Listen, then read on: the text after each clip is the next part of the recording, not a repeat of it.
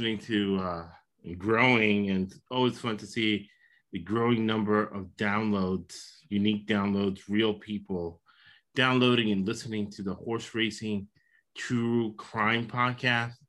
In this podcast, I always say uh, I'm not lying here because I'm candid. And it's funny how many people aren't candid and we keep it real, right? The reason I'm doing this is for the money, getting good uh, offers and good synergy along those lines as we've grown slow and steady. Get rich mm-hmm. slow scheme. And we do it for the money. We're not like Trevor Bauer, who doesn't want to sign autographs. He should have said that before he was signed, but he did it because for the money, right? But he is honest with women. He says he only wants to have sex. He doesn't want to have long-term relationships. He doesn't. All, all he wants to do, all he wants women for, is to have sex, and that is it, right? He's not lying. He's not promising him anything like these football coaches do.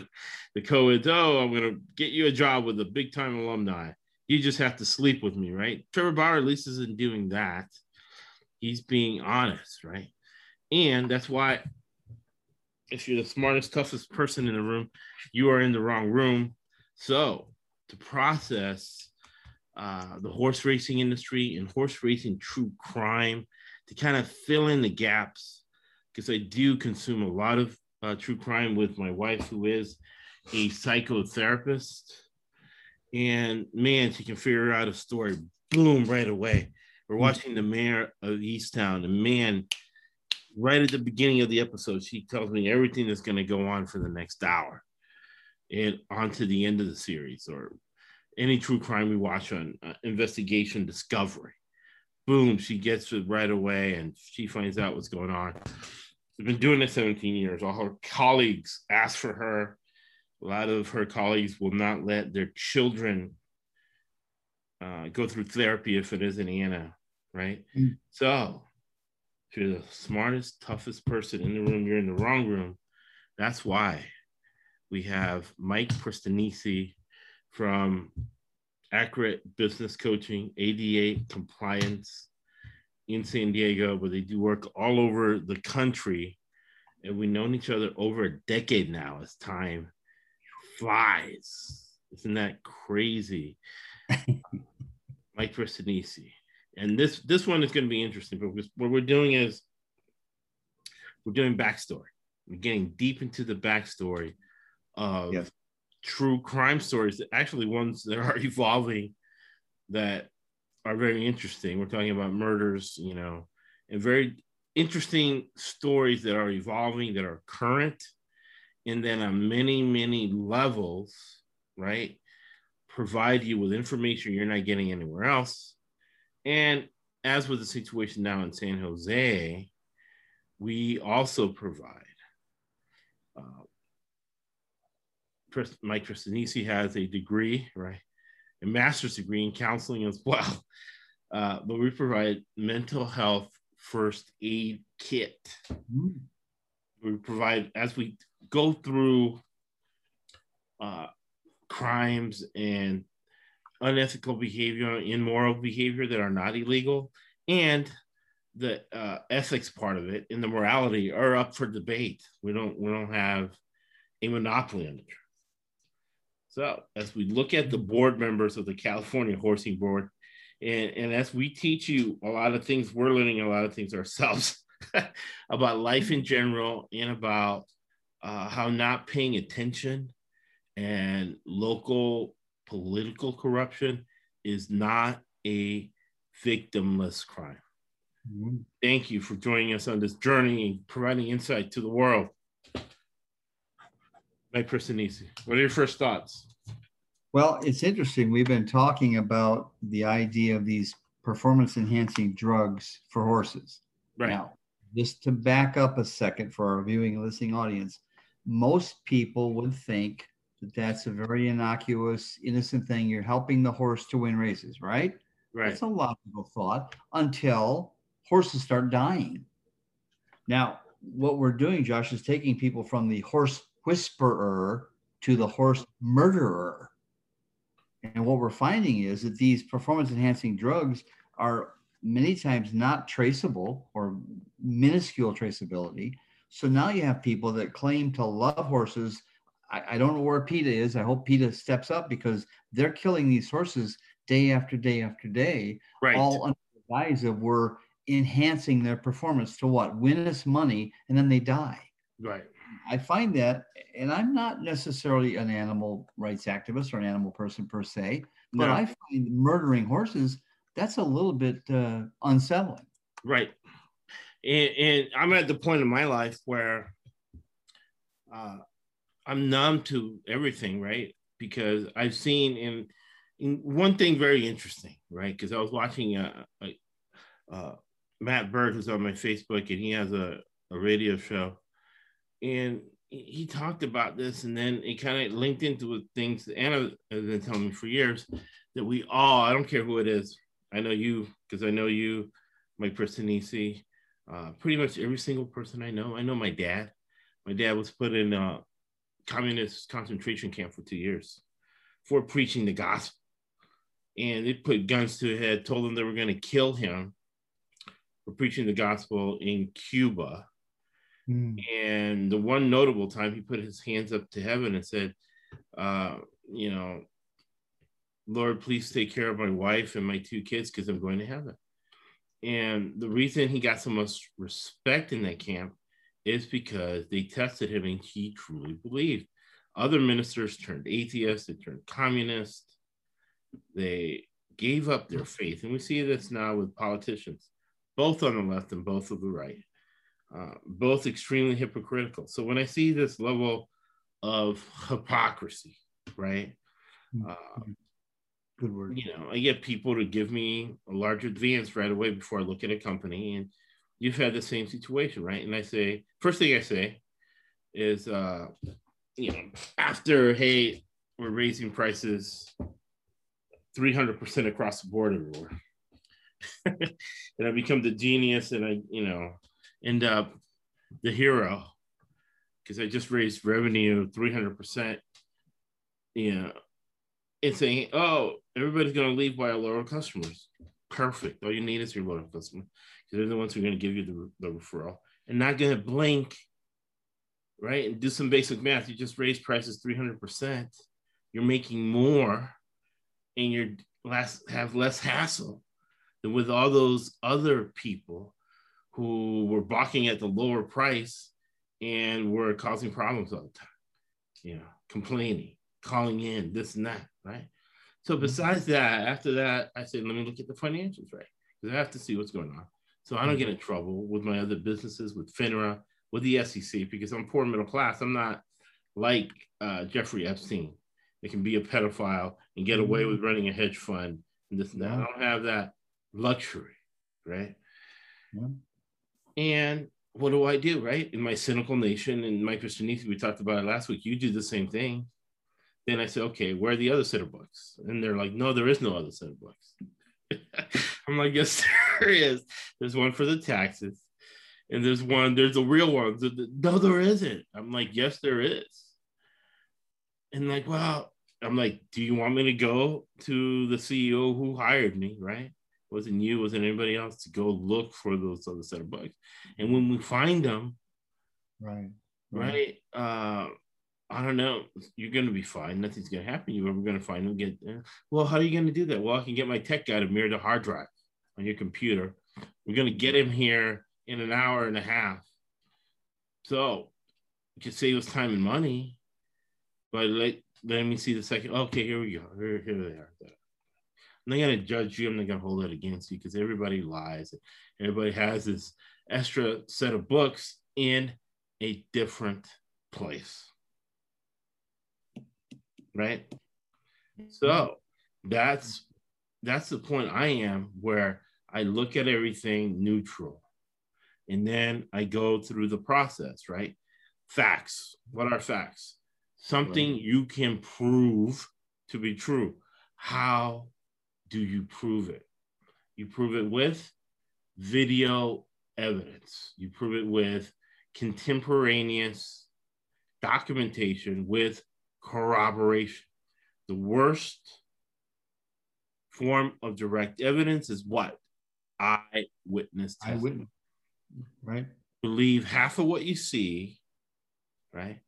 And none of what you hear. That's why all the great holy books, the ones uh, uh, Mike Nisi and I frequent, is the Bible. And, but they all say the same thing. They all say, don't be wise in your own conceit. What that means is that perception is 50, 50 no matter how smart you are, hmm. no matter how many degrees, how much money you have, whatever, uh, it's 50 50, right? In sports, we see the, the refs huddling up for 10 minutes because they don't know what happened. They were there on the court, uh, on the field, they saw what happened with their eyes, and then they're watching a replay for 10 because they have no idea mm. what. So if you tell me that you know everything down to the last minute, minute detail, hundred percent of the time, I'm not saying it's not true. I'm just saying that it's not within the bounds of probability theory and decision science that's used by motion uh, Fortune 500 companies,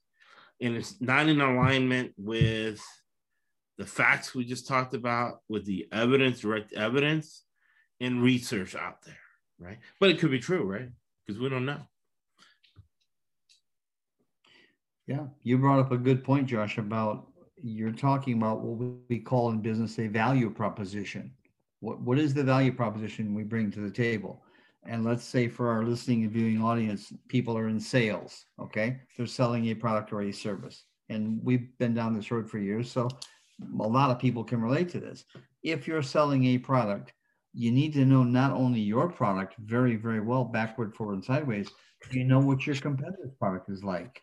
Right. You know some of their high points, their strengths. They all have them. Your, our competitors have strengths. They have weaknesses.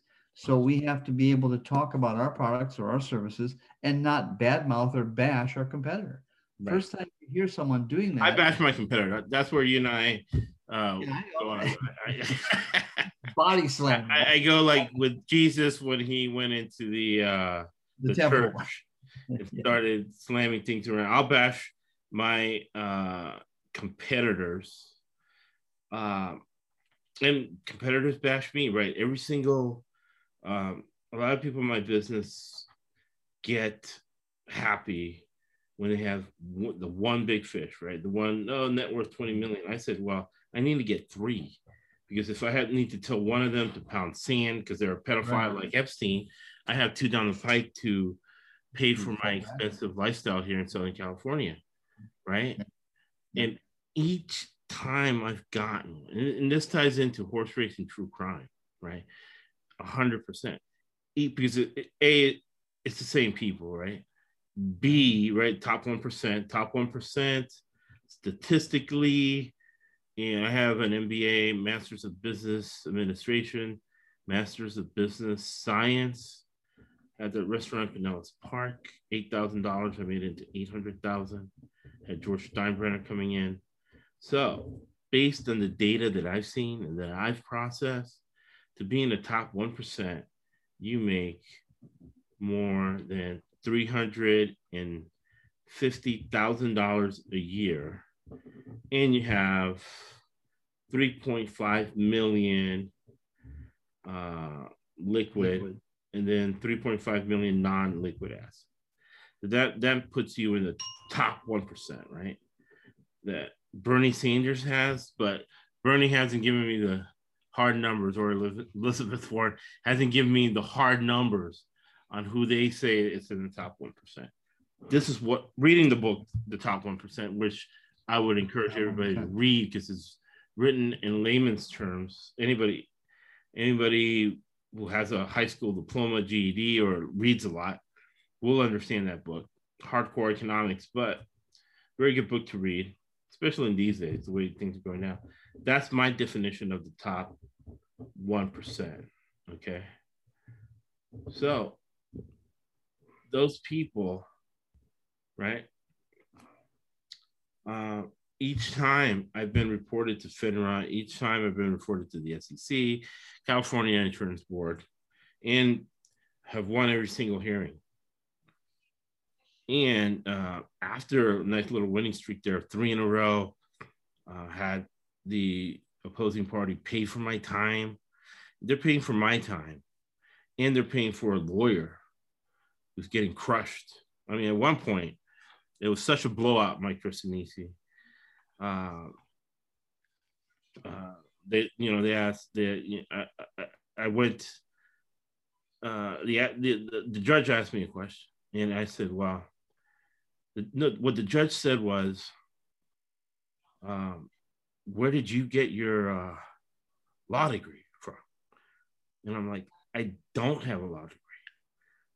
It's it's just that I care about this and I'm more prepared than this guy. And and I said, I said her name. Actually, there wasn't a guy. I said her name. You know, so and so and so, who's ill prepared because she doesn't care about this. This is just a paycheck for her.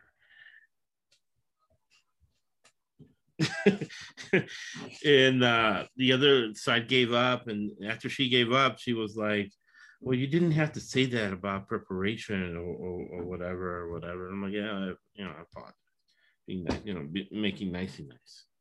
But it's true. go through all that, right?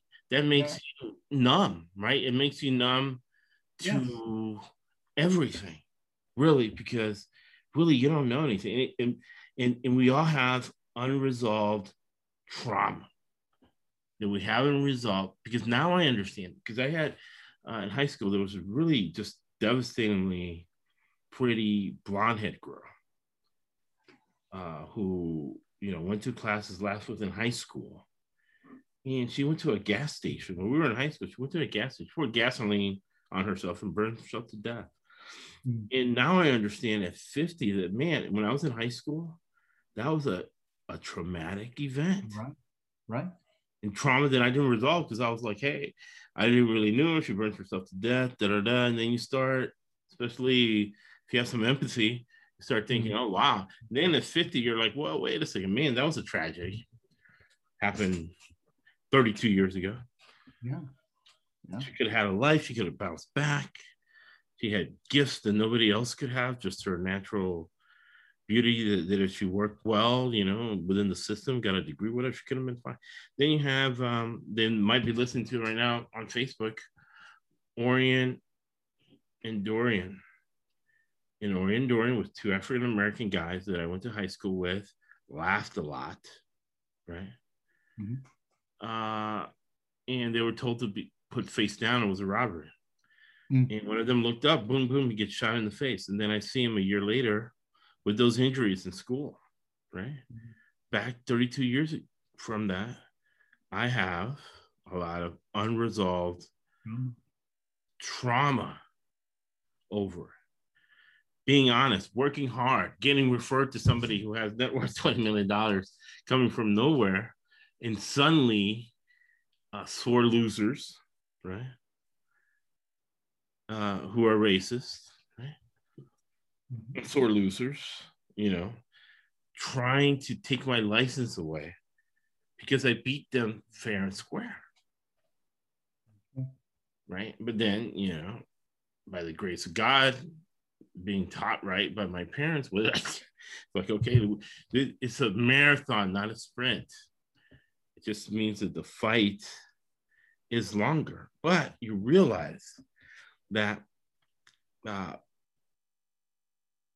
three of the out of the three clients that I have net worth twenty million dollars and above, only one of them is really smart. if they're listening to the podcast, nobody knows who's who. So just because you have X amount of money does nothing means nothing. Just because you're a doctor, you have a PhD, you're a doctor, you're a medical doctor, you look good, your office looks good, you have great reviews. It doesn't mean anything. Zero you have to make your own evaluation. What are your thoughts? Your first thoughts? We'll get into these board members. We'll just give backstories as these stories, true crime, horse racing, true crime stories evolve. What are your thoughts, Mike Christanisi? Well, first of all, Josh, I give you kudos because you're honest in front of an audience, viewing and listening, to say, I have unresolved conflict and trauma in my life. I would bet you nine out of 10 people viewing or watching probably have some level of that same kind of unresolved uh, trauma. And here's my question to people. And again, this goes to your listening ability, your ability to listen to your clients. Have you ever talked to anybody about it? Has anyone ever asked you, so Josh, how are you doing? And you say, you know, Mike, you, you got a minute? And I usually say, yes, I do. Do you mind if I take notes? That's one of my favorite. Do you mind if I take notes? And most people look at me like, you, you're going to take notes on our conversation? That's what I just said. Is that okay with you? Yeah. And for the next 30 minutes or 45 minutes or an hour, you do what I call a core dump. And I get to know you and I hear your story and I hear the pain, I hear the frustration. And I also hear that you're a person with a great intellect, has a great capacity for people, but maybe maybe you need a friend to come alongside you and say, "Hey, man, I, I'll pray for you. I'll support you. I, I'm with you. I'm I'm on this journey with you because I've got unresolved issues in my life from back in the 50s. Now, they're not traumatic anymore. I mean, I'm, I'll be 70 in March, so I've kind of worked through them. I've asked the Lord to heal me of a lot of things. But the other thing you did, talking about this horse racing true crimes, every time you and I do a backstory on people, our cynicism goes up, our skepticism goes up, our well frustration you, you, with you peel the layers. It, you peel the layers, and the more I process society and, and life, you have to peel the layers so you are aware of your surroundings. And anytime somebody can pull up an AK 47 and start shooting people. Yeah. And the guy in San Jose, and this has happened so many times in stories that I read, where the guy goes in and he shoots certain people, he doesn't shoot other people. Right. right? Whenever I had jobs and walking through corporations, I didn't care. Uh, even though I'm naturally extroverted, I didn't care if it was a dark head goth guy looking down I always would knock and say hi. Some people are a-holes and wouldn't do it. But right. I would always do it until the person smiled and and got into different conversation. And what it is, that's a survival instinct. I did it for purely not any ethical and moral reasons. I did it for pure business reasons, right? Be- because that person, whoever that is, especially that person, might buy something, might have access to something you need, and because they're standoffish, and because they're introverted, or mm-hmm. they have some unresolved. Now, now as I got older, I understand that some of those people, maybe 50% of them, had unresolved issues. Maybe they were getting molested, or they were molested when they were kids, mm-hmm. or they're going through some sort of trauma in their life that they came to work and they had their face down, they were goth and they're obsessed by death or, or whatever. But I think now what people don't get about mass shootings and people don't get about horse racing true crime that this happens everywhere. It's happening every single part of society. But you do not have to do a mass shooting and shoot people to do damage. There's people who do economic damage. There's people who do mm. social damage, right? I remember this guy at one job who impregnated 20 women. Hmm. So he had 20 kids at this job, right? He's doing he's doing a lot of social and emotional damage. He might not have shot, but the ripple effect of all the women he impregnated at this place. And he sold drugs too. So between selling the drugs and impregnating women at this place, it was almost like a mass shooting. Mm. Right? Mm but I knew him too. So I knew everybody, neutral with everybody numb. And you can't judge a book by its cover because this guy looked like a preacher. He looked like a regular working guy, right? Nobody knew that this guy was really uh, a drug kingpin mm. with a really good cover. And I think I, to this day, he's actually died a few years ago. Died a rich man, happy man. Um, I'm not going to judge where he ended up, right? Like I have speculate, but for those reasons, as we go through horse racing true crime, we are taking us. When these board members were watching this, we're doing two things. We're doing math, right? They, they don't. So not only is it a mental health first aid kit, it's a financial and business first aid kit. Because Anna, my wife, finally said it the other day uh, 70% of business is psychological, is linked to therapy, right? Because you're looking at people's motivations, uh, their demographics, their ability and willingness to pay, to pay on time, and to pay for long periods of time, large amounts of money, right? You need to know uh, targeting and you need to know triggers and you need to know psychology really, really well. And between uh, Mike Personisi and myself, we have 120 years of successful living that we're imparting on this podcast. That's why I call this one of the greatest podcasts of all time.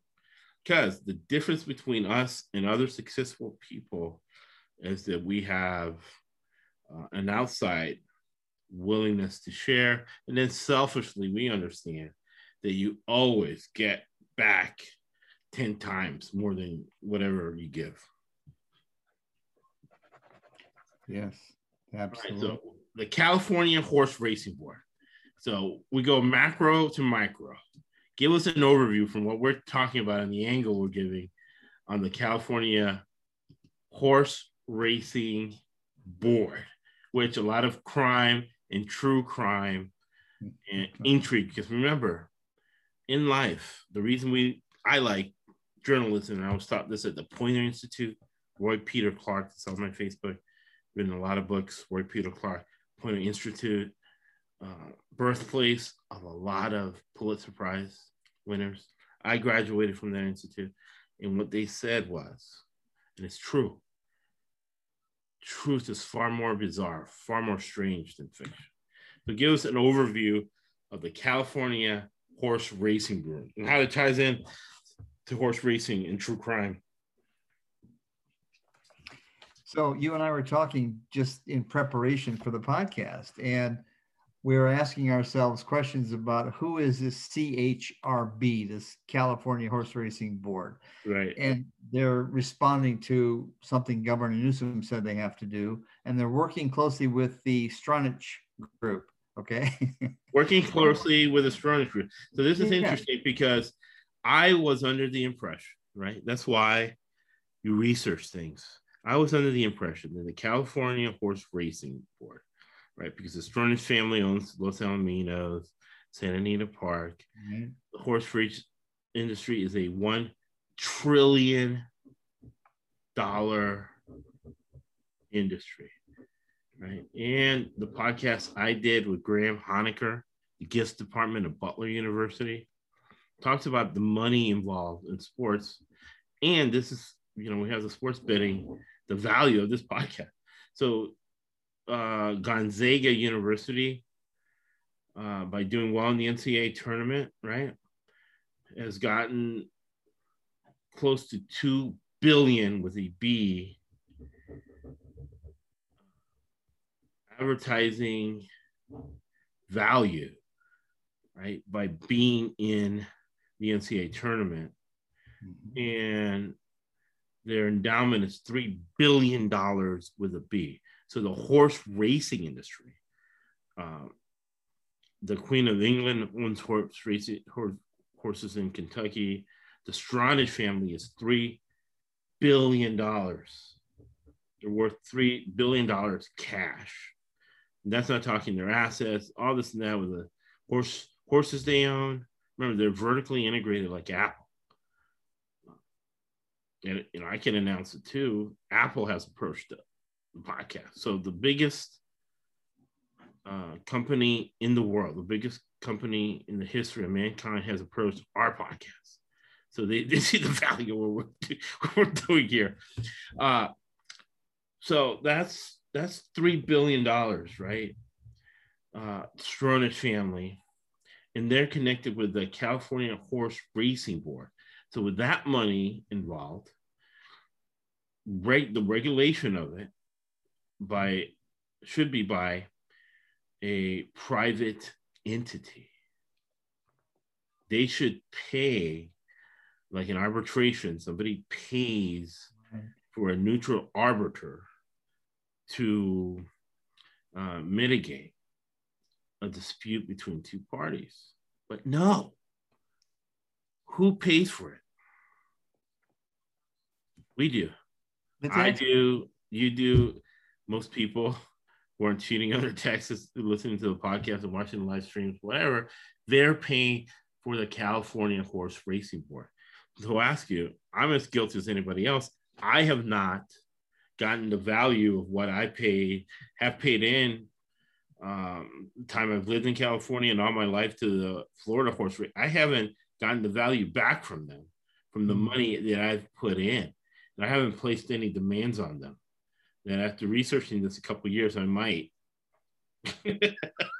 well, some demands on the horse on the racing boards. I think we got a demand we got right now, um, and they're kind of waking up to it a little bit. But people aren't.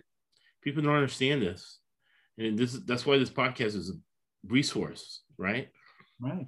Right. right. Are you okay with 120 horses dying, right, at an increased rate at Santa Anita?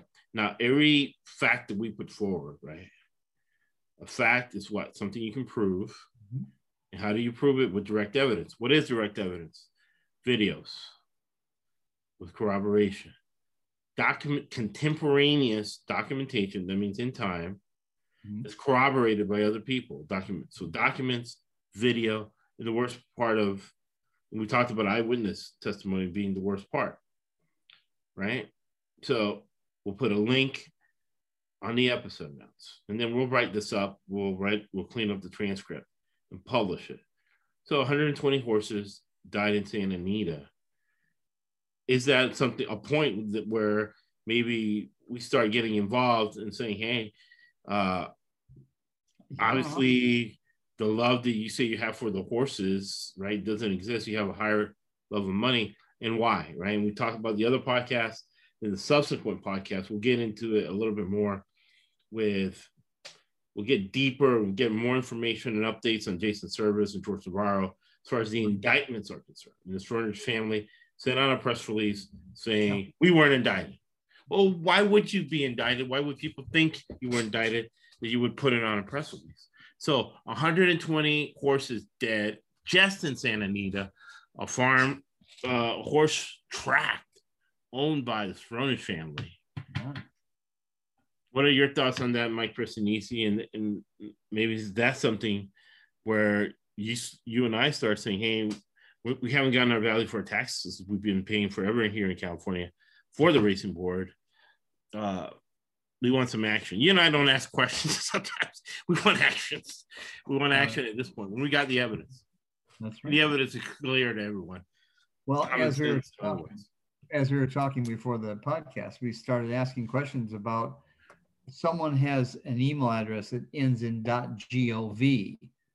You say, well, how can they be an independent group when they're basically being directed by Governor Newsom in California and they're working closely with the Stronach group to, as they said, which they own Sandy Park, they are going to implement these enhanced uh, safety measures and reviews to further protect horses at Santa Anita. Okay, I, am confused. I'm not the sharpest crayon in the box. I never have been, never will be.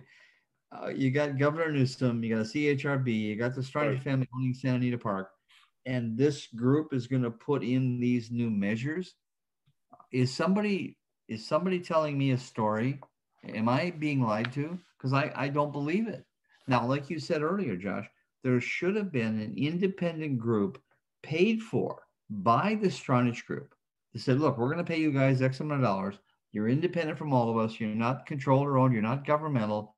A consulting firm, Josh and Mike's consulting firm. Hey, we'll go do what you want us to do for a few bucks and give you a report.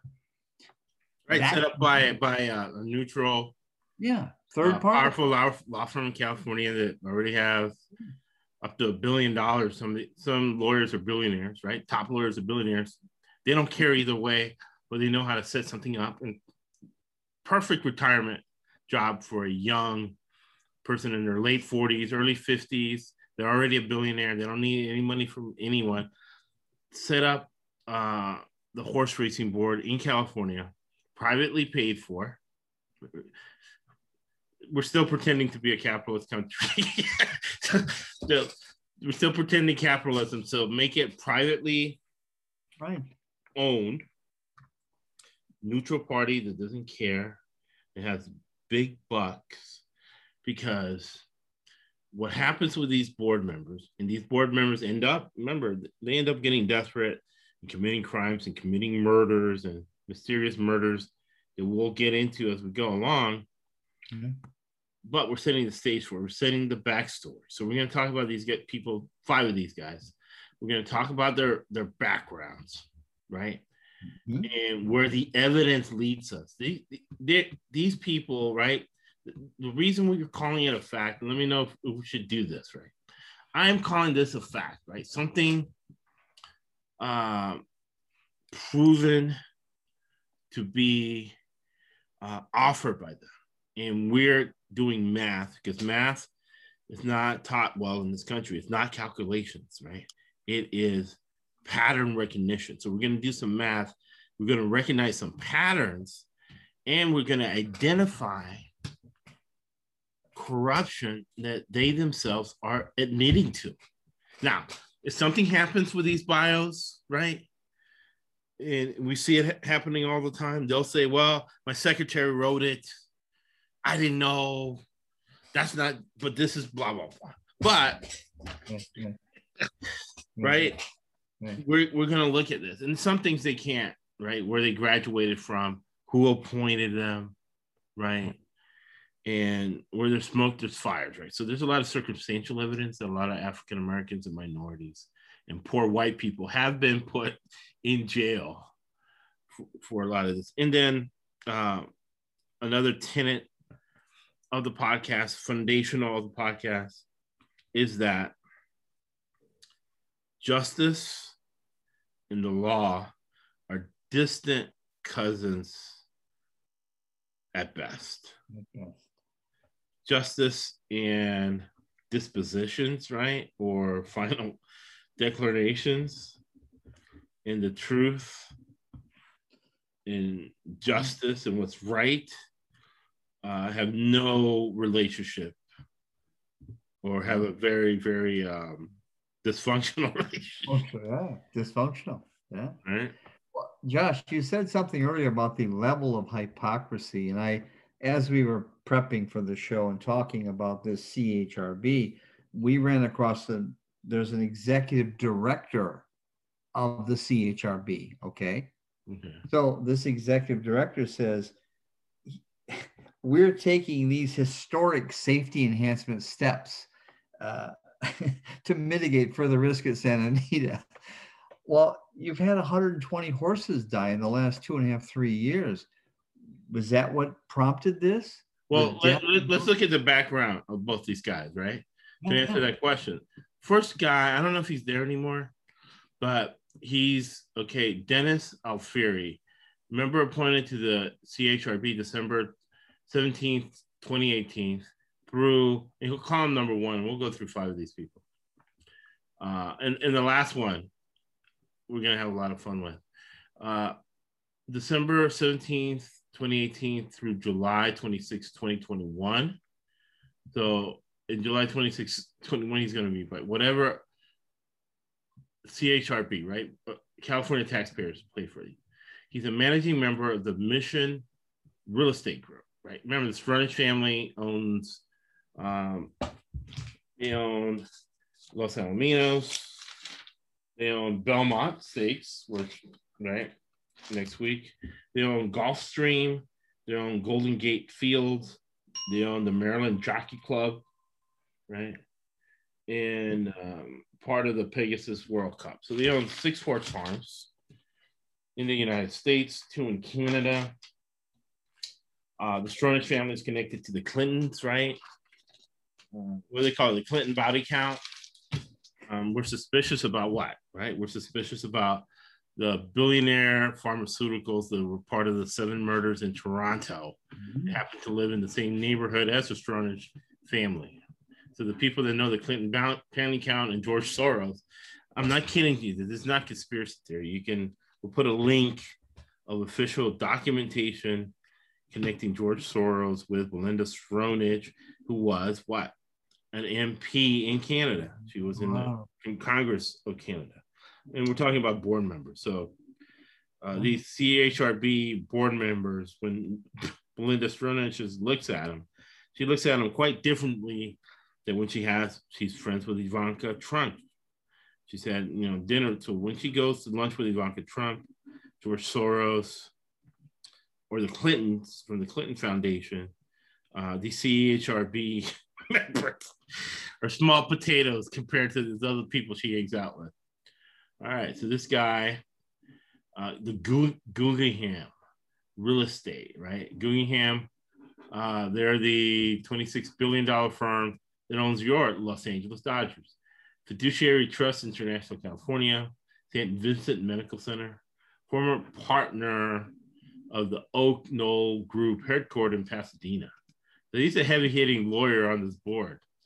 Projects include the Toyota Speedway in Irwindale, Twin Palms Restaurants, Pasadena, Newport Beach, Regency, Senior Apartments, go on and on. Former chairman of the commissioner of the very corrupt, uh, you can look this up and we'll have links to the corruption and all the people that were put in jail in the LA County Housing Authority. Member of the following housing partnerships is a big real estate guy to people who own horse farms and all this stuff. Member of the Optimist Club of Pasadena, right? Charitable organizations for his PR. Uh, Family Catholic Church, Equestrian Order of Holy Sepulchre of Jerusalem, uh, California Patrons of Arts, Vatican Museum, provisional member of Malta. Western Association holds a BS degree from USC. School of Public Administration. Currently resides in Pasadena, California, has four kids, Alexis, Austin, and Winston. What are your thoughts? He, he's Dennis Alfieri. Now, this is the other guy we're going to talk about. So we'll have two questions, right? After we finish with Gregory Alfaro, right? Gregory Alfaro, yeah. both these guys, right? Their last name ends with a vowel. Yours does as well, like Nisi. and uh, we'll ask you, what are your thoughts on these guys? And then if this last guy we're talking about is such a genius when it comes to veterinarian, being a veterinarian, what did the facts lead us and the evidence lead us that there's 120 horses dead under his watch? And why is he still there? And why we're paying for him to be there? All right. So chair appointed to the CHRB June 25, uh, 2019 through 2023, retired from uh, a variety of high school positions dealing with animal health. Okay, now this makes more sense. He's a high school guy. So you got a high school guy here as chairman here of the uh, California Horse Racing Board, right? In California Davis, right? And we all know that California Davis is the number one party school year in, year out. Year in, year out. Most recently, 2015, he was the equine surgical consultant. So you got a high school uh, veterinarian teacher. How does he get this post? The surgical uh, mm-hmm. associate director. I don't know. I don't want a, a, a, a home ec teacher performing surgery on me. Uh, previously associate director. It's because people aren't aren't paying attention. That's why these crazy things happen. Previously, including myself included, I didn't know any of this. Previously associated director, UCD Large Animal Clinic, and director of the Center for the Equine Health at the UCD Veterinary School of Medicine, while simultaneously serving as the clinical professor of surgery in the school's department, the school. So he's never been in private practice. He's always worked for some, uh, you know, always, I call it collecting welfare. Some people might get mad at me, but he's always collecting welfare, not at a private entity, but being paid for with taxpayers' dollars. Prior to joining the UCSD on a permanent basis, he served at the school in various surgical roles while conducting a private veterinary practice from 1972 to 1997. right? At this is where he had his private. It wasn't going out there doing his own marketing. He did it from 1972 to 1977, working for the Stronach family at Southern California, thoroughbred. So this guy, when you want to talk about Allen Weisselberg, right, who worked with the Trump family since 1971 and said, oh, he's real loyal to them. Frank Ferraro is really loyal to the Stronaches. He worked in 1972. I was born in 1971, 50 years ago. So he's very, very loyal. He's deep in. He's almost like a made mafia family member of the Stronach family, and he's the head of the veterinary. Can you make stuff like this up?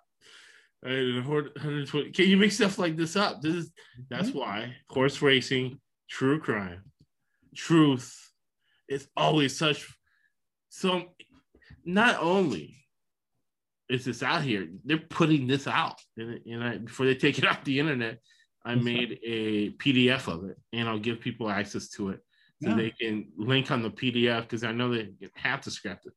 Because this is this is direct evidence. I, I mean, you cannot, this is directly linked where, where the Stronach family paid for this veterinarian who's never had a private practice.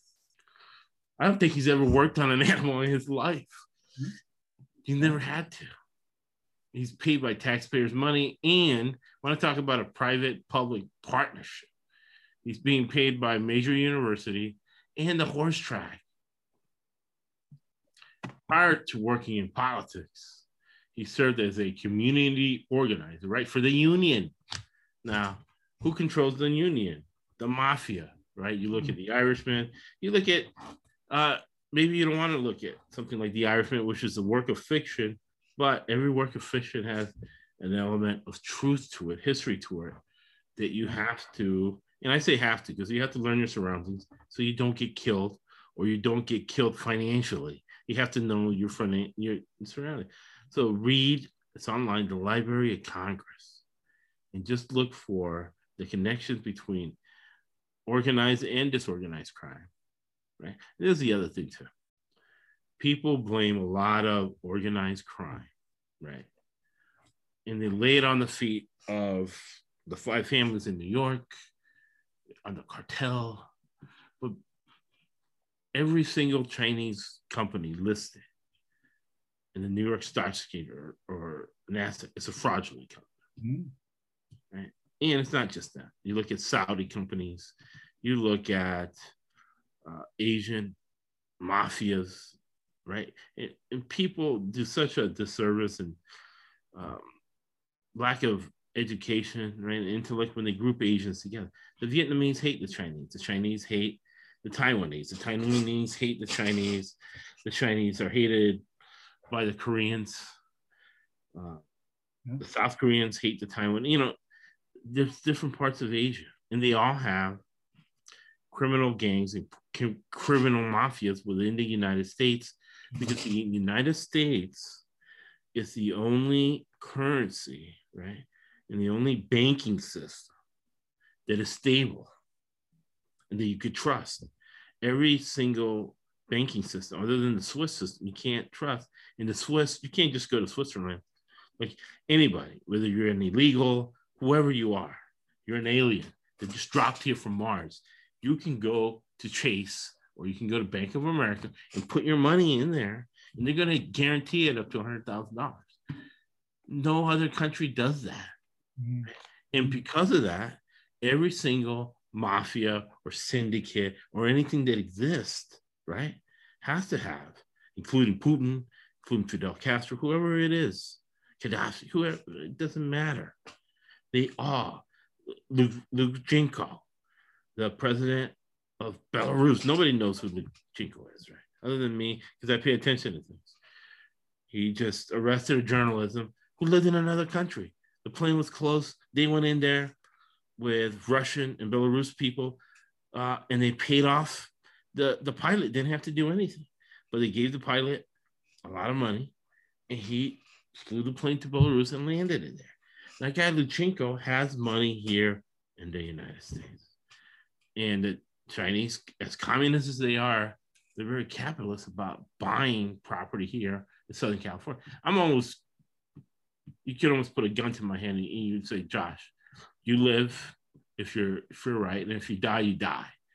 I would say that Dennis Alfieri has sold some property at some point to the CCP, the Communist Chinese Party. Right? So that is what's going on. So, Mike Christianese, what do you think about these two guys? And, you, you and now I think I answered my own question about how do 120 horses die, and this guy who's supposed to be a veterinarian doesn't know anything about it. Well, you set the tone. You said truth is stranger than fiction.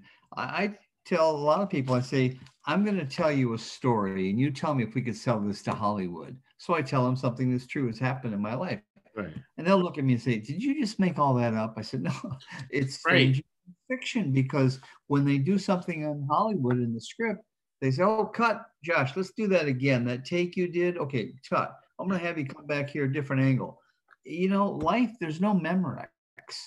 And these characters, these players, and I don't know them, but by reading about them and seeing their connections and seeing .gov to their email address and who's appointed to who, it's like it doesn't take me long to connect the dots to say it's all corrupt. Yeah. The whole system's corrupt. Now, I'm not a conspiracy theorist. I don't think that the Martians are coming tomorrow to take me away back to the mothership. But there's a lot of corruption that you and I are just trying to talk about and basically share with people to say, go do your own homework, go investigate, go ask some people you know. Have you ever been to the racetrack? Ever placed a bet? Do you know how that works? Do you know where the money goes? Do you know what the odds are? Do you know what your chances of winning are? Are you going to win at the track? And all of a sudden, you start looking at the players and the owners. Like I look at the Stronach Group, like you said, vertically integrated. Okay, they own the racetracks. They own the horse farms. They own the whole betting software. Right. It doesn't get much better than that, does it? You come to our track, you bet on our horses, you use our system, and sure, you're going to win, maybe. Not. no, you're no, not. you can't. Uh, no, there's some people that win some people that make a living at, right? Yeah. And now this kind of, you know, makes more sense, right? makes more sense. Let me see.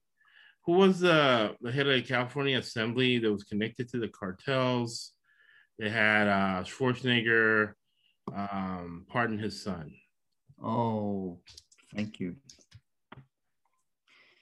Yeah, link to the next person I'm going to talk about here. Yeah, that was a while back. Um, you have me at a disadvantage. I wasn't prepared for that. Okay, so you had no, I got it right here. It's uh you got a couple people, right? You got Leland Yee, California State of yeah. Yes, yes. Leland Yee. All right. You have Kevin DeLeon. Kevin DeLeon, that's it. Who ended up he's he's he's controlled by the Mexican cartel. So you're saying that the head of the California State Assembly, with ties to Arnold Schwarzenegger, who lives a couple miles from your house, is connected to the cartels. Yes. Very possible. Here, like in California, I always laugh because I it happened to me when I lived in uh, Encinitas. It happened here in Lake Forest where the people are overly health conscious, mm. overly health conscious. I'm mm. walking, taking a walk with Anna, and I have a coffee in my hand. People are looking at me sideways and saying, "Oh, that coffee's unhealthy." So we walk a mile, mile and a half, and then you see a donut shop it's empty that nobody goes to. But that donut shop has been there for eight years. Nobody goes in that donut shop. That's a money laundering place for the cartel, right? Because it call me racist, but there's only Mexican people that go in there. There's only Mexican people outside waiting for day labor, but nobody's buying a donut. the donut shop where nobody buys a donut. Me, uh-huh. just to be a comedian that I am, I walked in there one day to buy a donut right? And uh, what I got was a Mexican tamale that was sold at the back back of the car because there was no donuts they're sold. a money laundering place for Kevin DeLeon the Mafia. And I say that because we're going to talk about our friend on the California Racing Board. And let me know your thoughts. I preface that by Wendy Mitchell. She was appointed to the CHRB September 9th, 2019 through uh, July 26, 2020, then reappointed to. So she's getting a lot of our money reappointed to July 26, 2024. I think you're right, uh, Mike, for saying we can't get one of these people on here because they want to do their research and listen to the podcast to see where we're going with it. But she's the, the owner principal of Wendy Mitchell Consulting in 2016. Huh. Probably gets a, a, another bet, right? I bet you some of her contracts she gets for this consulting firm is from the state. Mm. Remember, California State is the top five economy in the whole wide world. And these people are in right there close to power. Right, previously enjoyed a long, distinguished career at the California State Capitol with Kevin DeLeon and our friends in the cartel, mm. serving in various roles. Chief of Staff to Senator Denise Moreno Ducheny, Senior Budget Consultant. Woo! Caucus, right? The Senate Minority Caucus. So I guess Ms. Mitchell is Mexican or something. Uh, served as Vice President of Public Affairs for both Cadiz and Woodside Natural Gas. Natural gas. They lobbied to get uh, a lot of money, get things their way, a lot of land, right? A lot of land mm. grants, mm. all kinds of. Yep. Has made okay. public service a part of her life. Prior to home, uh, to the CHRB, she served for six years on the oh boy, on the extremely corrupt, paid off California Coastal Commission, oh, South Valley Planning Commission, right? Uh, and, and, what these people, politicians for the most part, people boards, they get paid to say and do ridiculous things you never would do unless you're getting paid. She was on the Mulholland, a lot of Merlers on Mulholland Drive, right? Mulholland yeah. Design Review Board man, she loves boards. She loves being on boards. Hey, hey right on. These, remember, these other people only make like 600 a month, but they get outrageous health care. Also served on the board. She loves that rubber chicken, right? She loves served on the board of California League of uh, Conser- Conservation Voters, Planned Parenthood, Los Angeles Project, Pacoima Beautiful, the LA Business Council, the Chicano Latino. Now I'm Latinx. I didn't even know that. I didn't know what, what I'm not called. On the Latinx Youth Leadership Project and earned a master's degree in public administration mm. from mm. USC, like everybody else. Yeah. There's well, two people you, with the same degree. Well, you understand that she was actually denied the reappointment commissioner because Ooh. they had a hearing and they ended up voting 17 to 20 to deny her second time. Woo! So that's how corrupt she was. So somebody said, "Well, we really can't have. She's too much trouble. We got to get her out. We got to get somebody else in there." Right. and I think the point we're making for the viewing and listening audience, Josh, is just this: that these people, unlike most of our audience who works for a living and earns a paycheck and pays taxes, these people are sucking on the titties of the big pig. I'm sorry. They they haven't worked. They haven't worked a day in their lives. And our tax dollars are paying for these fools to tell us how corrupt they are and keep right. showing up in these public conferences. We're here to say, hey, okay, are we whistleblowing? Okay. no, we're, we're, just reading. We're just reading their what they're putting out stuff. This is all public information. Right. I hope somebody's getting as fired up as I am because this stuff leads to horses being killed so owners right. can make more money. Right. Okay. Again, I'm not a big animal rights person, but I'm becoming a little more sensitive in that arena because I read. Well, where is PETA? Where's PETA? Where's PETA? Where, what are they saying? What? Why are they not louder? Right, and, and my fault, right? Right. No, it's the same thing. I, the same thing I feel with George Floyd and black people getting killed. I thought that black activists were at least attempting at some point to do part of their job.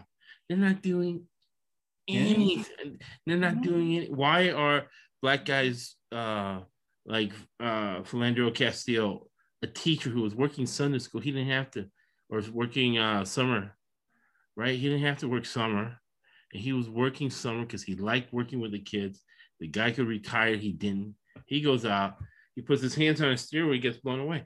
Why is that happening all this? Because so-called black activists get making all this money. It's up to millions of dollars that they get on these. Things. I know. Al Sharpton has a TV show making a million dollars a year because they're not doing their job. And how much money does he owe in taxes? When's the last time you actually said, "Oh, did Sharpton pay his taxes? The 2.8 million he owes?" No. For how many years? Seven, eight, ten. You and I are behind bars. The IRS says, uh, Josh, we're going to just we're going to seize your assets. You're going to be behind bars because you owe us this money, and until you pay it off, you're not getting out. Well, it's Jesse Jackson, like, Jesse Jackson's son went to jail protecting his dad. Yeah. Right. Yeah. He wouldn't rat on his dad, so he went to jail. And the problem is that PETA is getting paid off. That's Somebody's another thing. Put your head gun to my head or whatever. But they Stronach family knows they need to pay. I think the Stronach family knows for they know what they're doing. They've been paying PETA off for, for years. They, have been years. buying everybody for years. Absolutely. We're uh, buying everybody. This is the problem. I didn't sign up for this. I didn't sign up for my taxpayers, buddy, to be used for uh, killing horses. I did not. And you and I aren't animal activists, but we erroneously, right? That's that's a great thing about the podcast. You're learning mistakes you made. You got to admit your mistake. I erroneously, right, trusted PETA. And a lot of these PETA people are retired people who made a good living. They're living off pension. They live in nice houses. They do not need the money from the corrupt. They do not need the money from the corruption. Mm, right. They don't. You've ever met these PETA people at Sierra Club? They come in. Where's the Sierra Club? Where you got? You, oh, infrastructure is also XYZ. This is infrastructure literally these are people titans people with un- unlimited amounts of money in a trillion dollar industry right? That's, that's the point right. i was making before. This is a trillion dollar in with a t. The t. With right? And, and we got what? Direct evidence. We have proof. We have facts that this is a trillion dollar industry right read the seven trillion in stimulus and Biden wants to put another seven trillion. Why can't he justify this, right? Why can't the bean counters that work for Kamala Harris justify all this? Yeah. Because just the horse race industry is one trillion dollar with a T, right? Counting in the worldwide. You say, oh, well, how can you say that? Well, look it up and put links to it, right? Facts. Check it out. Keeneland horse sales, 233 million. No. And, and, the reason I think that's the tip of the iceberg is because the handle of the Kentucky Derby, I think the guy forgot. He just uh, just put 233. Yeah. 233 Number I saw someplace. And that's else. just two events that I know of. Yeah. Yeah. That I can prove. And that right there, it's over a billion dollars when you when you look at all the ripple effects with the yep. Keeneland horse sales and the Kentucky Derby handle. Here, here's another one, Josh. So as we were doing our research and we ran across this thing about the statement someone said that this is unprecedented in American horse racing. Now, this was said by Alexis Podesta. Listen to this handle Secretary of the Business, Consumer Services, and Housing Agency. Housing. He's CHRB. Uh, okay, so you're talking about horse racing rules to protect horses, and you're the secretary of the Business Consumer Services and Housing Agency, and you're over the CHRB. There's all our tax dollars are going right into a corrupt loop. We're, we're not getting any value. You talked about value proposition earlier. Where's our value proposition? Sorry, because we're paying for it. Let's say, oh, why do you care? Why are you getting in the Stronach family's business, right? because it's almost like when somebody says, "Oh, and this was happening," and they don't finish the story. We are paying. We're not just curious out of curiosity getting somebody's business. We are paying for the rest of the story. So we got two more people to go. Okay. And uh, when I was doing um, research with something that, that again something that's stranger than fiction and that I wasn't paying attention to, but gives me more clarity clarity into the world, right? We have a big right, we have a big mental health problem, right? Health mental health crisis. We have mm-hmm. also a homeless crisis. So mm-hmm. when we were doing a study with Dr. Gardner, who's on the first three podcasts of uh, Trump Nation, again, we're doing a study based on data, based on facts, direct evidence as we defined it. You have people who aren't psychotherapists or social workers who go out and they survey the homeless. Mm-hmm. And what they put on the report are homeless people self diagnosing themselves. So, yes, so you have, so why is every single number that Gavin Newsom has, that Biden has, that Trump has, all of those numbers from the homeless garbage? Because you have again, I'm not making this up.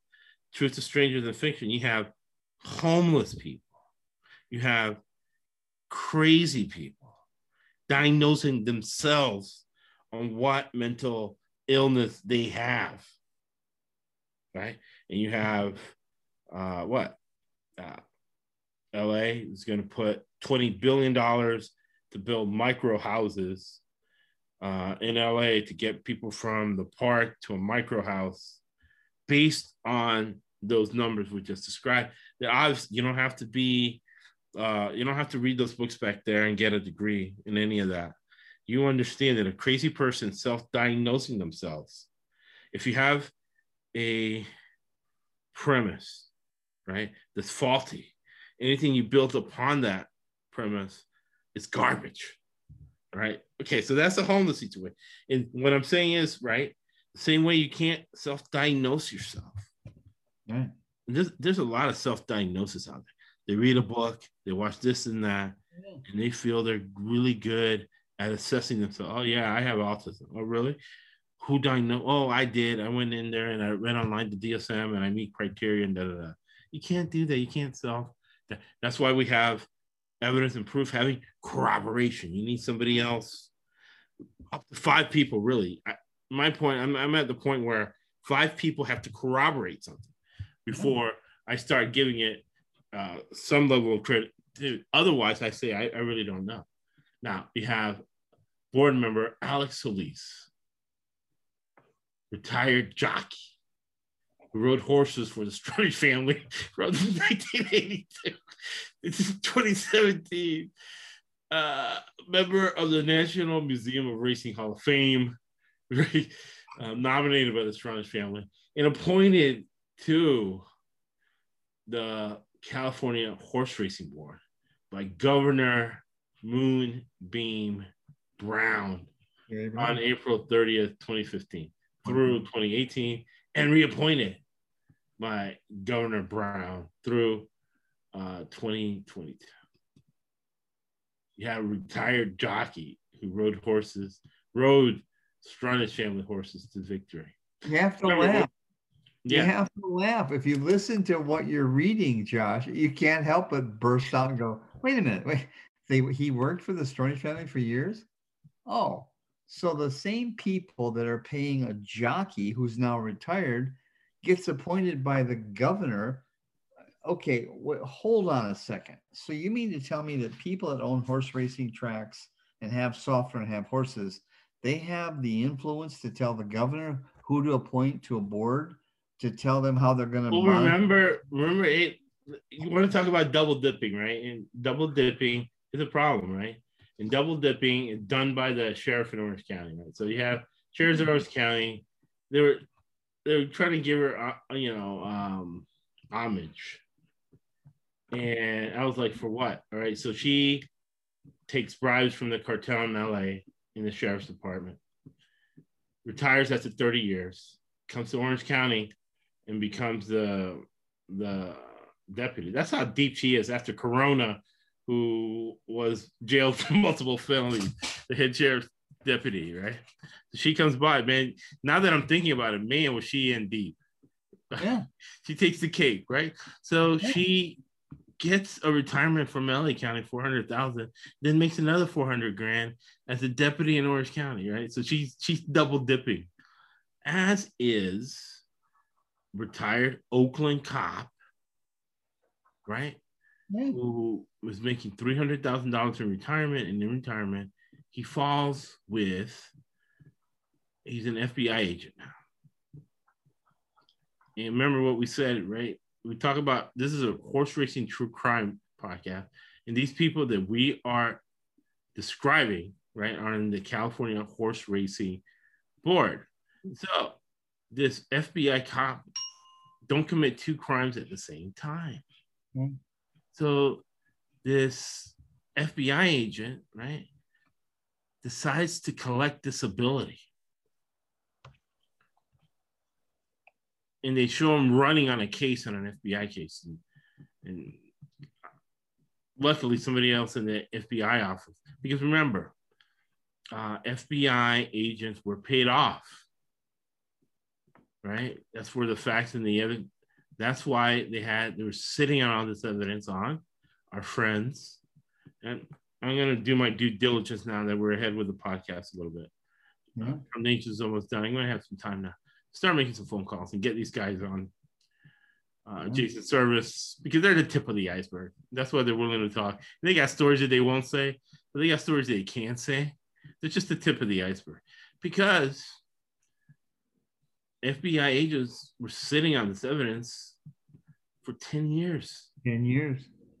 Allowing statute limitation. Whatever evidence they collected the first five years, they had to throw it all out, and they know this. Yeah. The only reason Jason Servis and the other guy was because the horse, right? It, again, another truth that's strange. The horse maximum security, twelve thousand dollar horse, ends up being a thirty-five million dollar horse. Mm-hmm. That's mm-hmm. dirty at the Saudi Cup.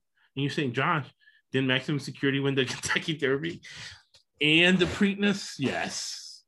Hello and race to Del Mar. How was this horse allowed to race in the state after testing dirty in Saudi Arabia and having their horse trainers get popped? The horse trainers get popped. Yeah. And Bob Baffert says, Hey, I'll take that horse. yeah.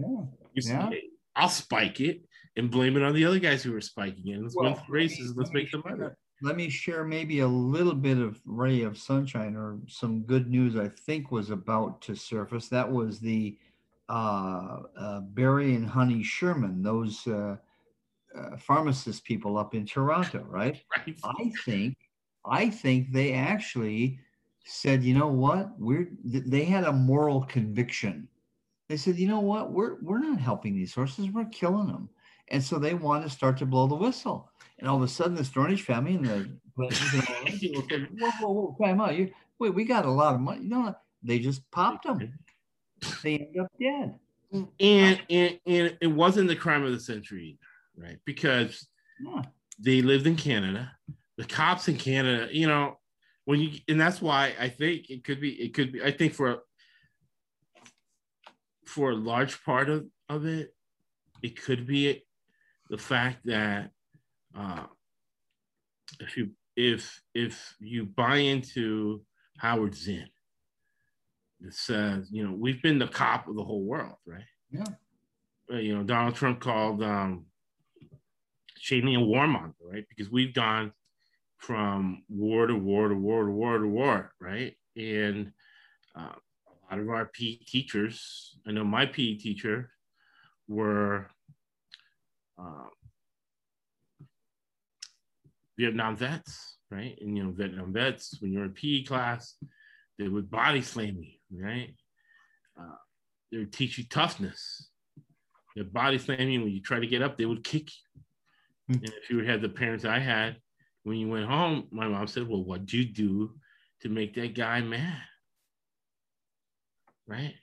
Yeah. So we have a lot of like unresolved trauma and violence here in the United States. I know. Yeah. That, you know, and it ties into uh, horse racing and true crime. But the police officers in this drone in the Honey and Barry Sherman neighborhood, they do not have guns. Hmm. Uh, the Sherman family did not have a video system. I don't have as much money as they do, but I have a video in front and I have a video in the back. You can't even come through here right. without being on video. Yeah. Uh, I did have a friend in high school uh, who had 180 confirmed kills in Vietnam. And uh, the Bonanno family was in my neighborhood. It's the first time I saw a cell phone about 30 years ago. This guy had this big cell phone, some guy behind him carrying a suitcase. He had five guys around him. People were like, who's that? Oh, that's Bonanno. So person connected to him, he used to invite me over to watch the fights. Huh? Had a huge spread, watch the fights. He would pay whatever for the fights. He just wanted to accompany the conversation, right? And he used the skills he used in Vietnam for business. But nobody got in his business. We loved him. Great guy. But because of the business he was in, he had cameras. This is 31 years ago. He had cameras all the way down the street. He had mm. cameras that pointed to the sky and illuminated the first infrared cameras I had. I don't know if he was even supposed to have it. Probably not. He got it from. So you could see people coming from anywhere. And, and, you know, it's a true story. He had a heart attack. And when he had a heart attack was he saw in his surveillance, super surveillance camera that went through the whole, really the whole subdivision. He had cameras on everything. He saw his daughter talking to an African American guy.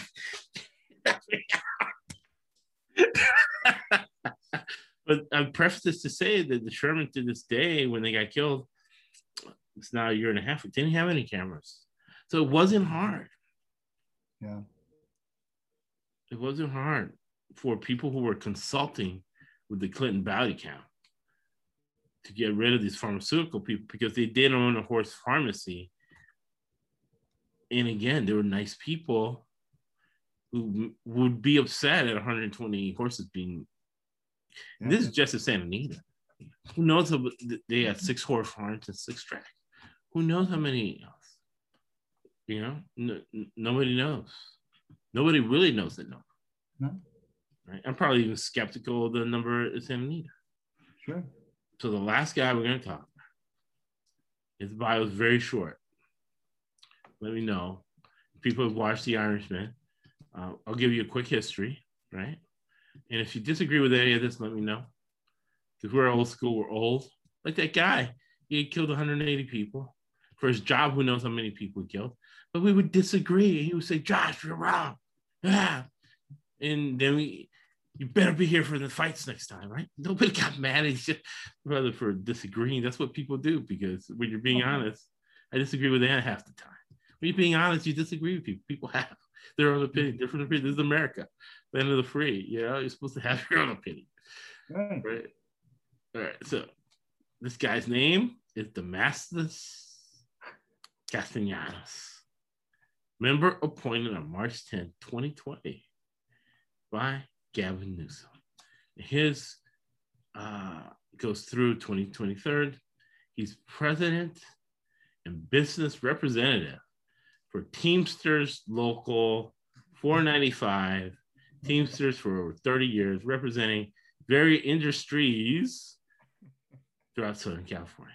Married with three children, one grandson. Ah, with all this credentials and everything he has, he's a current resident of the Mexican cartel town of Pico Rivera. Pico Rivera. I don't think you can pay me to go to Pico Rivera. And I don't know if I would come out alive if I went to Pico Rivera. But short history of the Teamsters. Uh, through the 50s, they were run by Jimmy Hoffa, who nobody knows where he is right now. nobody knows where Jimmy Hoffa is. He was connected with the mob. And uh, I remember in Tampa, uh, I worked with some people. Some people hired me, and they're like, "We have to go to talk to Santo Trafficante Jr." Oh yeah, and he sent his goons over to my restaurant. Uh, I was face down. I knew not to look up, and the guy put the gun to my head, and he said, "Santo Trafficante Jr." says you can have the restaurant, but you can't sell alcohol. And I'm like, I come from a Pentecostal Christian family. And I'm more scared of my mom than I am with you, and you have a gun to my head. If I sold alcohol or cigarettes, which you haven't mentioned, in this restaurant, my mom would set this place on fire. Mm. I can't do that. So that was my introduction. So Santo Trafficante uh, worked with uh, Gigante, and Gigante was big with the Teamsters, mm. and they were kicked out of Cuba, and they paid for John F. Kennedy to be president. Right. Mm. This is all in uh, the Library of Congress and the Warren Commission mm-hmm. Warren Commission findings state this, right? And uh, Kennedy's brother was bust, busting the shops, as we used to call it, mm-hmm. of, uh, and that's something, right, that we grew up with. Yeah. That it was it was called uh, breaking balls. Breaking balls. If people broke your balls or whatever, you didn't get mad or try to kill them or anything. You laughed you know? Right it was no big deal. We weren't as, as, as thinly skinned as we are now right? So all of this is part of the teamsters union which is uh, connected to syndicates now cartels now organized crime. They're organized with cartels because they have to like uh, in the irishman hoffa said you know you know if it was driven to you it was if you got it, it was driven to you by what today would be either a cartel or a mafia owned truck. Of the action. And what is in that truck, right? The trillion dollar with a T fentanyl drug uh, business, right? Yeah. So, what do you think of our friends? That's why, oh, you say Teamsters, Penn National, right? Teamsters, Penn National. Let me read his uh, bio again. Let me know your thoughts, Michael Pristinisi. Our friend. I, I laughed. Uh, the Republican National Convention with Chris Christie, like friend of ours. I'm like, oh, geez, you, you can't let it go for five seconds. this is the convention. Friends of ours so our friend, friend of ours, uh, let me pull him up one more time.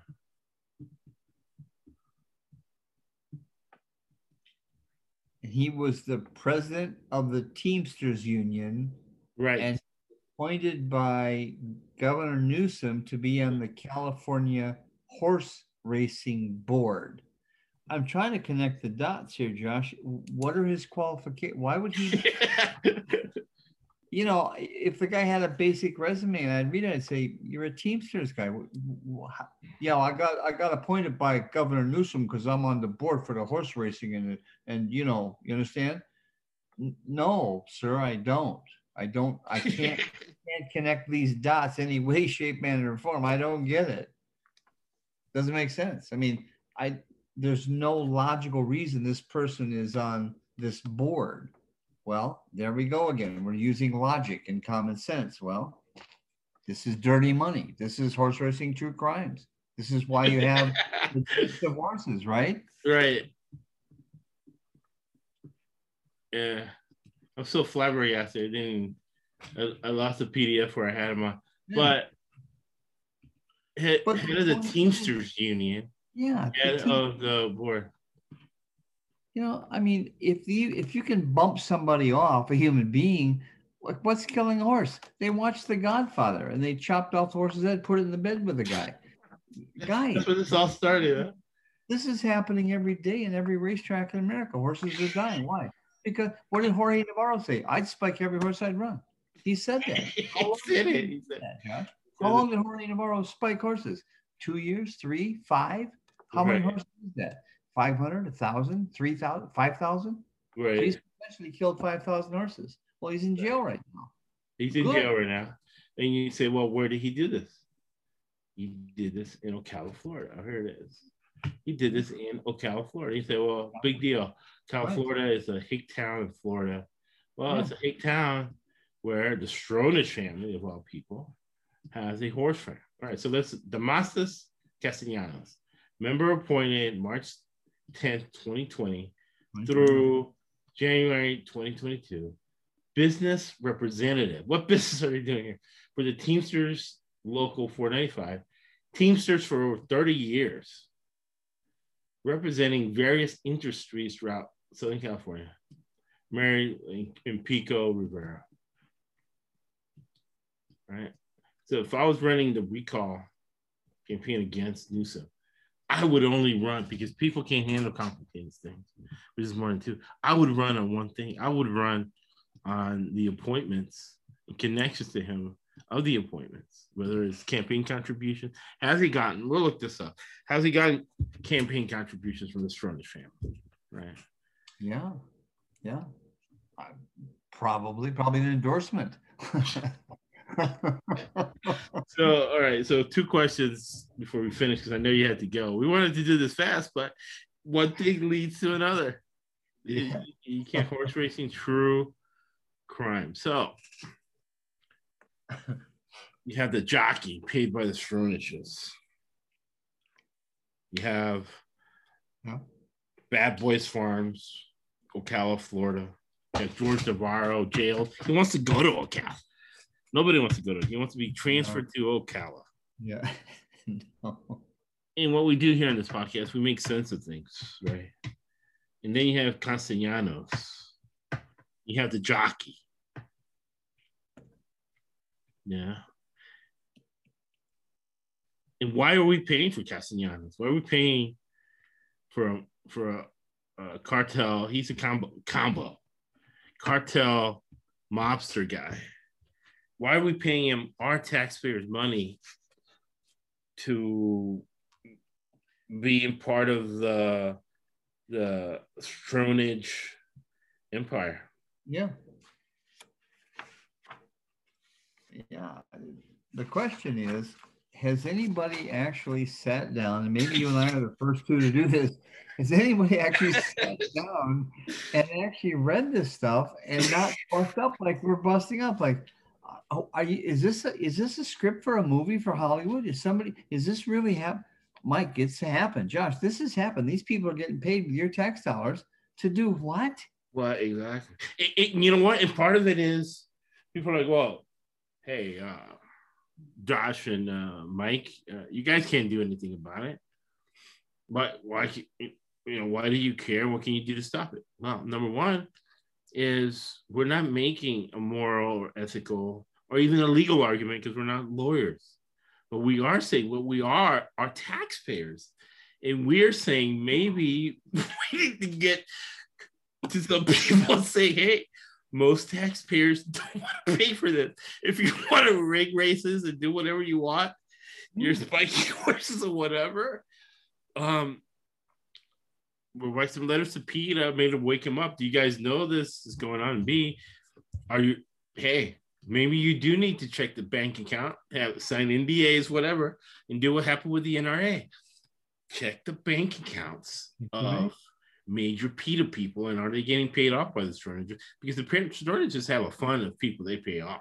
That's oh. it's clear. Oh. And what Penn National does, Barstool Sport, it's all legal. Now, am I going to get swooped up in it and uh, nice. and use Barstool Sports when the NFL season comes up? No, I'm not because I know they're run by Penn National. That's run by the same one of the other mafia families. But what we are saying is that as taxpayers, we could talk to some people who are committing other crimes and they want people to know about and yeah. make the CHRB, since this is a trillion dollar industry, make the Strona just, hey, write another check. I don't think they even care. Write another check and set up. They're doing their own independent investigation of uh, Medina Spirit. Yeah. Set up an independent horse racing board. CHRB, right. Not, let's take that out. Right. Of California state government. I'd, I'd be willing to bet you, Josh, that people watching and listening to this podcast would say, My tax dollars, I just read it to you. I, this is public information. We didn't make this stuff up. We're doing our due diligence. We're laughing, going, Do you believe what you're reading? I mean, we were busting up. It's like, if it weren't so sad, it would be funny. But it's sad because our tax dollars, we work hard for the money we make, and my tax dollars are going to pay for this for the for the mafia and, and corruption people to spike horses and reap horses and, and, and reap benefits of a trillion dollar industry. What's the ROI for me, for Mike, for Josh? I haven't seen the value of a dime in 30 right. years. Right. So anyway, I hope I hope our viewers and listeners are getting half the charge out of this we are because this this is sad. I mean, I'm sorry to laugh, but it's it's disappointing. It's sad. It's disconcerting. Whatever the word is you want to use. So maybe somebody will get fired up and say, you know what, guys, thank you. You you're educating us. We need to look into this. I I would. I'm going to. We're going to continue. In the same way, the same yeah, no, because it's horse racing true crimes, and you said it, uh, Mike Nisi. This is better than 80% of the Hollywood scripts out there. This is this is truth. And for everybody listening around the country, um, I'll develop this as the years go on and I'm learning. I'm, and I think part of the reason I haven't launched on something uh, is because I'm still learning, right? It started with like Huey Long, hasn't changed. Uh, it's happening in every single, you know, I say every single, The Economist did a study on 115 countries to find out which was corrupt, which was wasn't, level of correct. They found out that all 115. So every single, I'll preface this with direct evidence I have. Um, I spent 20 years in Tampa Bay area, two years in Austin, Texas, actually five years in Austin, Texas, two years in Boston, and two years in New York City. And now I've been here in Southern California since 2009. This is hmm. 2021. 14 years. And because my parents came from a communist country, right? When they were allowed capitalism, and um, all they had was communist party meetings to go to, right? It's only one side. And uh, if you didn't go for one side, you were killed. You know, they didn't mess around. Like the mafia, they kill you off. Instead of a mafia, was the Communist Party.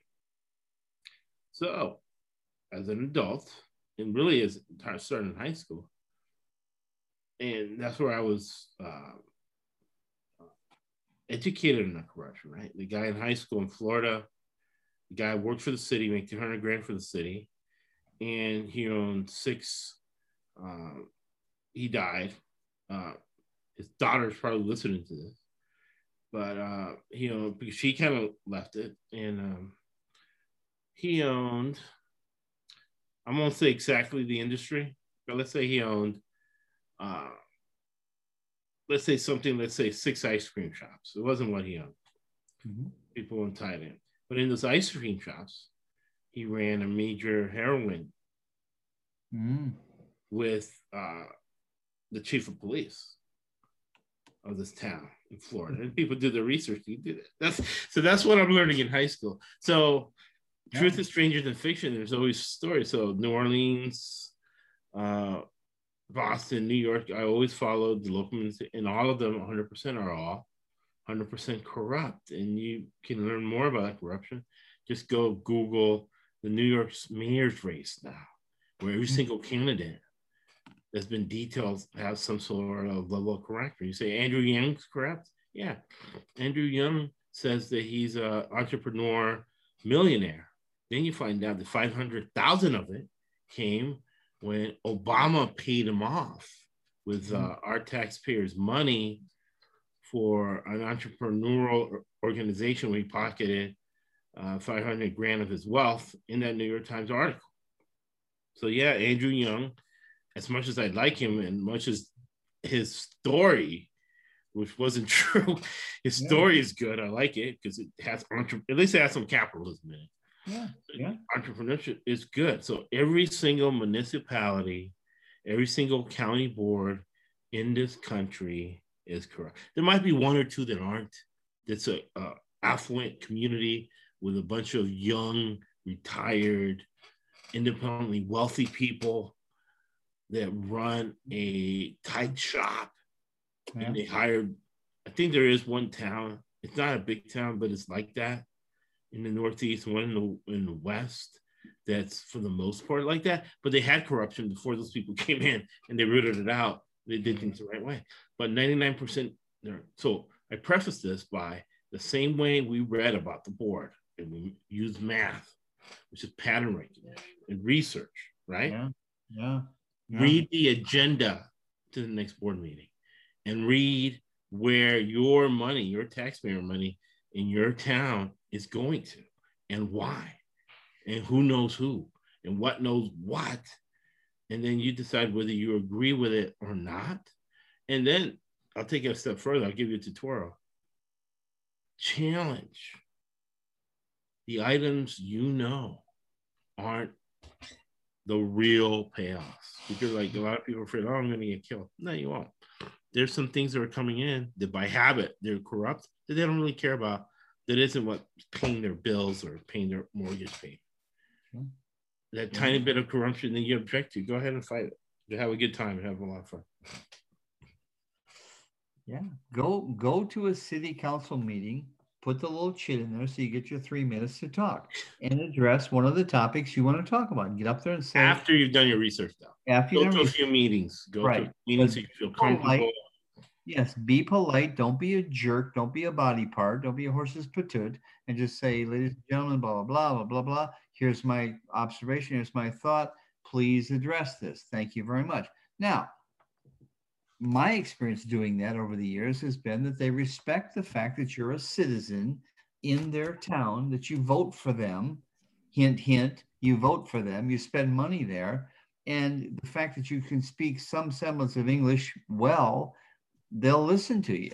It's the people get up there and flail and rant and rave. They they don't listen to those people. No, and, and, if you got three minutes, I never use, and I'll and I'll put one at the end of the episode. One of my most effective ones that I've done yeah. So if you have three minutes, don't use the three minutes. Do your research.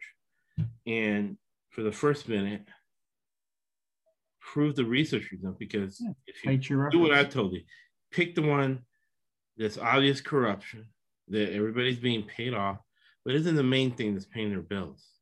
What happens is that nine times out of 10, you would have done more research than that own city, city council person for them. He, they probably didn't read right. the back and they got their 39.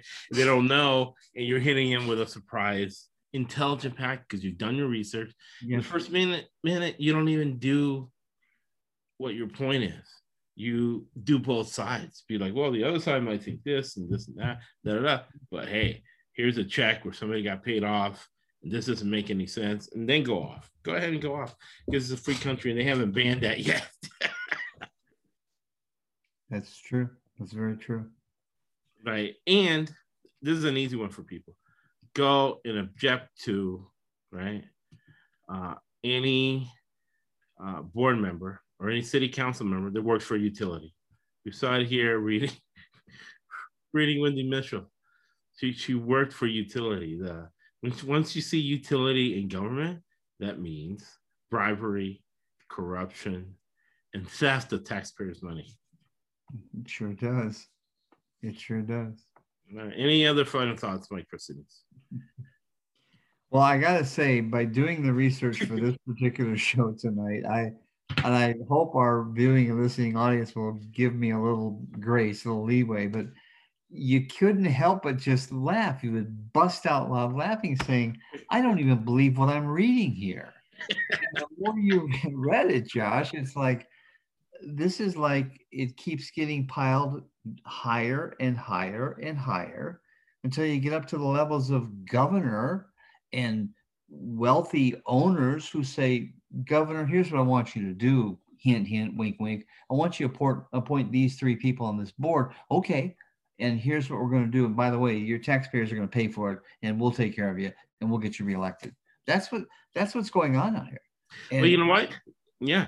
And, and, uh, yeah, I'll let you finish your thought and then I'll, I'll close.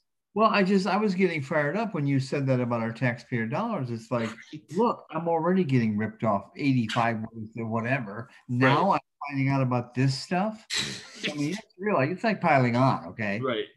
So that's my two cents worth. No, no, and I think we could do a brilliant job for people and listen to the podcast tighten above because we can come up with two bipartisan um, multicultural because people are forgetting people extremists and all this and that. They're forgetting about culture. And as a culture, because I know American culture, right? We've been in it. We know the nuances. Somebody coming, God bless them, been here 20 years. They don't understand the nuances that we learned in elementary school and high school mm. right. and, and, being right. engaging. From a cultural standpoint, all right. of us, from all Gavin Newsom to every single board member, to all of the mm. mobsters, to all of the jockeys, to the Wendy Mitchell, family, all of us. We all love the horses. We don't want to see them get killed. To this corrupt veterinarian, the only private private and I was almost impressed when I read private crashes. Then I read that his customer was the Stronach family. He's on the board. Right. The they have several foxes in charge of the hen house. Not just what? Hmm. Oh, there's a fox. No, fox is in charge. Here, come on in. I got the door open. Here, come on in. All right. So we're giving a lot. Two things I think we all can agree, agree on that with $3 billion, the Stronach family can write another check of thousands of people they're paying out. And I'll throw Penn National in. Penn National, Barstool Sports, you guys, you guys take it over. Take it from the taxpayer. Have your own independent horse board. And yeah. PETA and Gavin Newsom, I know you love animals, right? He's like, you know, what are we as a culture? Yeah, what are we? Mm-hmm. Let's save the horses. PETA, where you're at. I want an internal, I want just one private internal investigation. I want the Sierra Club and PETA to investigate. The NRA got investigated. Do the same type of internal investigate. And I'll do it for you for free. Mike Arsenisi and I will do it for free. We'll get an NDA and we're going to check the bank accounts. We have an IT guy, and all we're going to look for is yeah. any connection to the Stronach family. And any any monies exchanged or any businesses exchanged between the horse racing industry and PETA. Because where are they? Yeah. Right? Where where's PETA? Uh, and what's being done for the horses is not enough. And taxpayers should not be yeah. paying for all this. Oh, two things. Save the horse. We bipartisan. Everybody can agree on. Right. And we need to take better care the horses. Bob Baffert agrees. I, I don't care who you are. Art Sherman. All right. Every single member every single board across the country, all of them agree that we have to take care of the horse. And let's take this out of taxpayers, especially all these southern states, right? All these southern states, oh, we're going to stop at $300 for people because they make more mm-hmm. unemployment than working. Fine. Also, shift your racing horse board from public to private. Right? Sure. And if they want an independent board, the Stronach family, are, uh, rich people in Arkansas, the rich people in West Virginia, all these people, they need to pay for their own independent right. Uh, horse racing authority. Yeah. And we always close with Winston Churchill because you always get a lot more than what you give. 10 times more, you get it back. Right.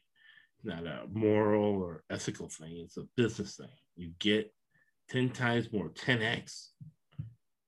Right. And that's probably copyright. So I call it 12x. You get 12x back what you give. And Winston Churchill said, you make a living from your labor, but you make a life from what you give. Thank you for listening to the ESPC Podcast Network and Horse Racing True Crime.